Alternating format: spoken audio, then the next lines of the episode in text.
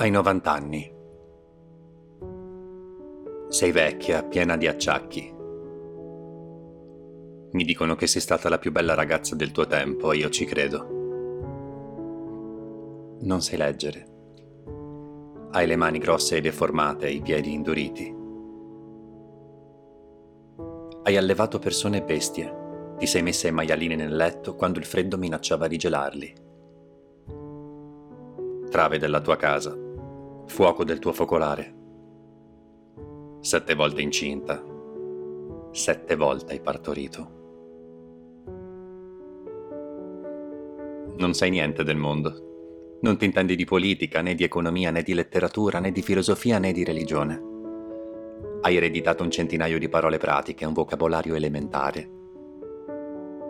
Con questo sei vissuta e vivi. Sei sensibile alle catastrofi anche ai fatti di strada, nutri grandi odi per ragioni che non ricordi più e grandi dedizioni basate sul nulla. Vivi. Per te, la parola Vietnam è appena un suono barbaro che non si confà al tuo cerchio di una lega e mezza di raggio. Della fame sai qualcosa. Hai già visto una bandiera nera issata sul campanile della chiesa. Porti con te il tuo piccolo bozzolo di interessi e tuttavia hai gli occhi chiari e sei allegra. Il tuo riso è un fuoco d'artificio colorato, come te. Non ho mai visto ridere nessuno. Ti sto davanti e non capisco. Sono della tua carne e del tuo sangue, ma non capisco. Sei venuta al mondo e non ti sei curata di sapere che cos'è il mondo. Arrivi alla fine della vita, il mondo per te è ancora quel che era quando nascesti un interrogativo, un mistero inaccessibile, una cosa che non fa parte della tua eredità. 500 parole, un fazzoletto di terra di cui si fa il giro in 5 minuti, una casa di tegole e pavimento di terra battuta.